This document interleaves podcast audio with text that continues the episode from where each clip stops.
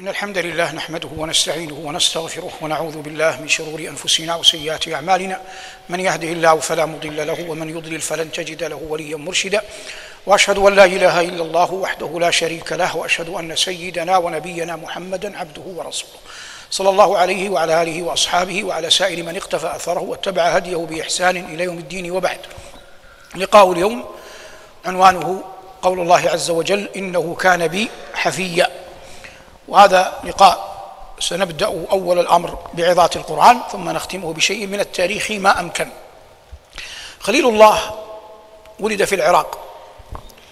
ودعا أول من دعا أباه وقومه. صدر الآية واذكر في الكتاب إبراهيم إنه كان صديقا نبيا إذ قال لأبيه ذلك الأب ذلك الوالد لم يقابل خليل الله نبي الله بالإكرام. حتى توعده بالرجم. أجابه خليل الله قال سلام عليك. حق الوالد على الولد عظيم حق الأب على الإبن عظيم. قال سلام عليك أي لن يصلك مني شيء تكرهه. فلن أشافهك بما يؤذيك ولن أخاطبك بما يجل عنه قدرك. قال سلام عليك أي لن يصلك مني إلا السلام. بمعنى السلامة. سأستغفر لك ربي. هذا قبل أن ينهى عن الاستغفار. وما كان استغفار إبراهيم لأبيه إلا عن موعدة وعدها إياه فلما تبين له أنه عدو لله تبرأ منه. سأستغفر لك ربي. إنه الهاء في إنه عائدة على من؟ على الله. إنه أي إن ربي كان بي يتحدث عن من؟ عن نفسه. خليل الله يتحدث عن نفسه. إنه كان بي حفية نأتي الآن لحفية نحن نعلم ولله الحمد أن نبينا صلى الله عليه وسلم أخبر أن المسلمين إذا اجتمعوا في مسجد في بيت من بيوت الله يتدارسون القرآن تحفهم الملائكة. الملائكة خزنة موطنهم السماء وينزلون بإذن ربهم إلى الأرض لكنهم سيارون في الأرض. لكن مثل هذه المجالس نسأل الله أن يجعلها منهم. مثل هذه المجالس مجالس الذكر تحفها الملائكة. فحف الملائكة لمثل هذه المجالس يجعل للمجلس مزية على على غيره. لا يمكن أن تقاس مجالس فيها ذكر الله بمجالس فيها لهو أو طرب أو غناء أو خمر أو فحشاء أو ما إلى ذلك. محال ما مثلها مثل بين السماء والأرض. فلأجل ذلك تحفها الملائكة. حتى تفهم مفردة حفية عمر رضي الله عنه وأرضاه جاء للحجر الأسود فقبله وقال إني رأيت رسول الله صلى الله عليه وسلم كان بك حفيا. حفيا بمن؟ بالحجر. هذا الحجر هو جمجله أحجار. الكعبة ليست من حجر واحد فيها مئات الأحجار. لكن لما بدأ النبي عليه الصلاة والسلام بالحجر الأسود بداية وانتهاء بالطواف وقبله واستلمه وأشار إليه وكلما حاذ الحجر كبر. فقه الصحابة أن هذا الحجر وهو حجر لا يضر ولا ينفع لكنه له مزية على على غيره. هذا القول هذا الفعل عبر عنه عمر بقوله إني رأيت رسول الله صلى الله عليه وسلم كان بك حفيا. واضح الآن معنى حفية الآن بينا في المجالس والحجر. نأتي لخليل الله. خليل الله يقول لأبيه سأستغفر لك ربي إنه كان بي حفيا. أي رأيت من أنعام الله ولطفه وإكرامه لي ما جعلني على يقين أن الله عز وجل حفي بي. واضح؟ إنه كان بي حفيا. ثم قال ولا يريد أن يدخل مع ابيه في أمور لا تحمد قال وأعتزلكم والمؤمن متى ما غلب على ظنه أن موطنا لا يستطيع أن يعبد الله فيه فليترك ذلك الموضع وأعتزلكم وما تدعون من دون الله وأدعو ربي. وهذا دعاء عبادة. عسى الا أكون بدعاء ربي شقيا. قال الله فلما أي حين اعتزلهم وما يعبدون من دون الله وهبنا له إسحاق ويعقوب وكلا جعلنا نبيا. انتقل من العراق إلى الشام من العراق إلى إلى الشام. ترك في العراق أباه وجملة غير معدودة من الكفرة. فعوضه الله بأبناء أنبياء صالحين بررة. واضح؟ عوضه الله بأنبياء صالحين بررة. قال الله عز وجل فلما اعتزلهم هو اعتزلهم من أجل الله. فلما اعتزلهم وما يعبدون من دون الله وهبنا له إسحاق ويعقوب. إسحاق ابنه لكن يعقوب حفيده. ابن من؟ ابن إسحاق. لما خص الله يعقوب؟ لأن يعقوب ولد وإبراهيم حي. ولد وإبراهيم حي فنشأ يعقوب عليه السلام في كنف جده إبراهيم وفي كنف أبيه إسحاق. قال الله عز وجل فلما اعتزلهم وما يعبدون من دون الله وهبنا له إسحاق ويعقوب.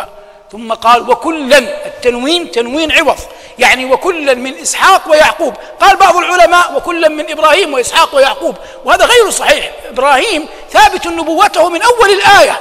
إنه كان صديقا نبيا لكن الحديث الآن عمن ظهروا وكلا أي كلا من إسحاق ويعقوب وكلا جعلنا نبيا ووهبنا لهم من رحمتنا. كل كل ما أوتيه إبراهيم وأوتيه إسحاق وما أوتيه يعقوب هو جزء يسير من من رحمة الله. جزء يسير من من رحمة الله. لأن رحمة الله واسعة. لا يحدها شيء ورحمتي وسعت كل شيء. وهبنا له إسحاق ويعقوب وكلا جعلنا نبيا ووهبنا لهم من رحمتنا وجعلنا لهم لسان صدق علي. الآن لسان صدق علي يعني ذكر صالح. الآن كم دين سماوي في الأرض؟ ثلاثة. ما هي؟ اليهودية والنصرانية وال والإسلام. لو جئت عند أي يهودي أو أي نصراني أو أي مسلم وذكرت إبراهيم وإسحاق ويعقوب يمدحونه. أي يهودي يثني على إبراهيم وإسحاق ويعقوب؟ وأي نصراني يثني على إبراهيم وإسحاق ويعقوب؟ وكل مسلم يثني على إبراهيم وإسحاق ويعقوب. فتحقق فيهم وعد الله وجعلنا لهم لسان صدق عليا. سؤال أين إسماعيل؟ ما ذكره الله هنا. قال بعدها واذكر في الكتاب موسى إنه كان مخلصا وكان رسولا نبيا وناديناه من جانب الطور الأيمن وقربناه نجيا هب من رحمتنا أخاه هارون نبيا ثم قال واذكر في الكتاب إسماعيل. الآن قلت قبل قليل أين نشأ يعقوب وإسحاق؟ مع إبراهيم أين؟ في الشام. إسماعيل أين نشأ؟ نشأ في مكة ولم ينشأ في الشام ولم يقترب من الشام البتة. ولد في مصر مع هاجر ثم وضع في مكة ولم يخرج منها. وإليه ينسب العرب ارموا بني إسماعيل فإن أباكم كان كان رامي العرب المستعربة. إسماعيل لم ينشأ في كنف أبيه لكن خليل الله كان يأتي إلى تركته ويتعاهدها وبنى مع إسماعيل البيت. هذا لو قرأته قراءة تاريخية إسماعيل نشأ في غير كنف أبيه وكان من إسماعيل من؟ نبينا عليه الصلاة والسلام. ونبينا لم ينشأ في كنف أبيه. كما كان جده الأقرب إسماعيل لم ينشأ في كنف أبيه. وليس لإسماعيل ابن النبي وليس لإسماعيل ابن النبي إلا من؟ إلا نبينا صلى الله عليه وسلم. وليعقوب الذي هو من ذرية إسحاق جملة غير محصورة من الأنبياء. كانت بني إسرائيل كانت بنو إسرائيل تسوسهم الأنبياء. واضح الآن؟ إسماعيل نعود الآن للتاريخ. نشأ أين؟ قلنا في مكة. أخذ العربية من من؟ من جرهم. جرهم قبيلة يمنية. تزوج منهم تزوج منهم فأخذ العربية منهم لأنه نشأ بينهم رضيعا. هم جاءوا وزمزم لتويا محفورة. فاستأذنوا هاجر فقبلت فأخذ العربية عليه السلام من من؟ من جرهم. ثم لما كبر تزوج منهم وإلا هو أبوه إبراهيم وأمه هاجر وهاجر لم تكن عربية قبطية من مصر. ومع ذلك نشأ في جرهم فأخذ العربية منهم. ثم نشأ له أحفاد. نشأ أحفاد له ابنه الكبير اسمه نابت ثم أخذت منه الولاية على مكة أخذها قبيلة جرهم. ثم حكم جرهم قبيلة جرهم قرون. ثم جاءت خزاعة وأخذتها من جرهم. ثم جاء قصي وأخذها من وأخذها من خزاعة. ثم جعلها قصي في بني عبد الدار وإلى الآن فهي سدنة البيت في بني عبد الدار. لكن هذا موضوع تاريخي آخر. نأتي لإسماعيل. إسماعيل نحن العرب يعني العرب ينسبون إلى عدنان. فالنبي عليه الصلاة والسلام نسبه ثابت إلى عدنان. لكن من عدنان إلى إسماعيل مختلف فيه. مع يعني أجمعوا على أن عدنان من ولد إسماعيل. قبل عدنان الإبن ابن عدنان من هو؟ وإذا ما عرفت هذه ضيع الخيط كله. معد. من؟ معد. لما تقول معدي تنسب العرب كلها ربيعة ومضر. والعرب شقان تنزل تنزل حتى تنقسم إلى ربيعة ومضر. مسيلمة من ربيعة كانوا أهل مسيلمة يقولون كاذب ربيعة ولا ولا صادق مضر. لكن حتى ربيعة ومضر هم أبناء رجل واحد. ينتهون إلى من؟ إلى معد. إلى معد. أي عربي هذا هي الزبدة. أي عربي ينفع معدا كلها ربيعة ومضر تجله العرب. لكنه إذا نفع ربيعة ما تجله إلا من؟ إلا ربيعة. وإذا نفع مضر لا تجله لا تجله إلا مضر. فلا تفرح العرب برجل إلا إذا كان قد نفع ربيعة ومضر نفع الجميع إلى من؟ إلى معد بن عدنان إلى معد بن عدنان. كانت فارس ذوي جوار للعرب. الجزيرة ويضطهدون العرب اضطهادا عظيما ولا يرونهم شيئا. حتى كان يوم ذي قار. يوم ذي قار جاء بنو شيبان من بكر بن وائل. بكر بن وائل هؤلاء من ربيعة ليسوا من مضر. لكنهم جمعوا مضر وربيعة وحاربوا فيها من؟ الفرس بقيادة رجال من ربيعة من أبناء بكر بن وائل. هؤلاء لما هزموا الفرس أصبح لهؤلاء لبني شيبان لبني بكر بن وائل من على من؟ من على العرب كلها على معد كلها. لأن كل العرب آنذاك فرحوا أنهم ردوا للفرس ما كانوا قد يضطهدونهم فيه. واضح الآن جاء التاريخ مضت الأيام جاء الصراع في بين الشعراء في بين جرير والفرزدق والأخطل. الأخطل من أين؟ من تغلب. تغلب أخو بكر وتغلب وبكر كلاهما ابني وائل كلاهما ابناء وائل الذين حاربوا من؟ حاربوا الفرس. إذا التغلبيون والبكريون لهم فضل على العرب لهم فضل على معد لأنهم ردوا من؟ رد ردوا الفرس. جاء جاء جرير نسي هذا. هو من بني تميم بنو تميم قبيلة شامخة ما لا جدال لكنهم مضريون. ليسوا في منقبة بكر بن وائل في ردهم لمن؟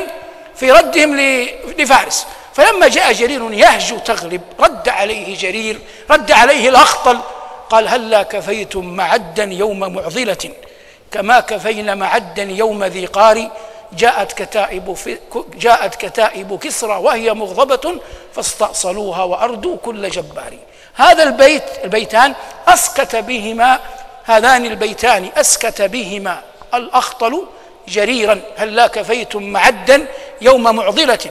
كما كفينا معدا يوم ذي قار. جاءت كتائب كسرى وهي مغضبة فاستأصلوها وأردوا كل جبار. وأضحوا يتفاخرون على العرب كلهم بأنهم هم على بقيادتهم رد ردوا من ردوا كتائب كسرى.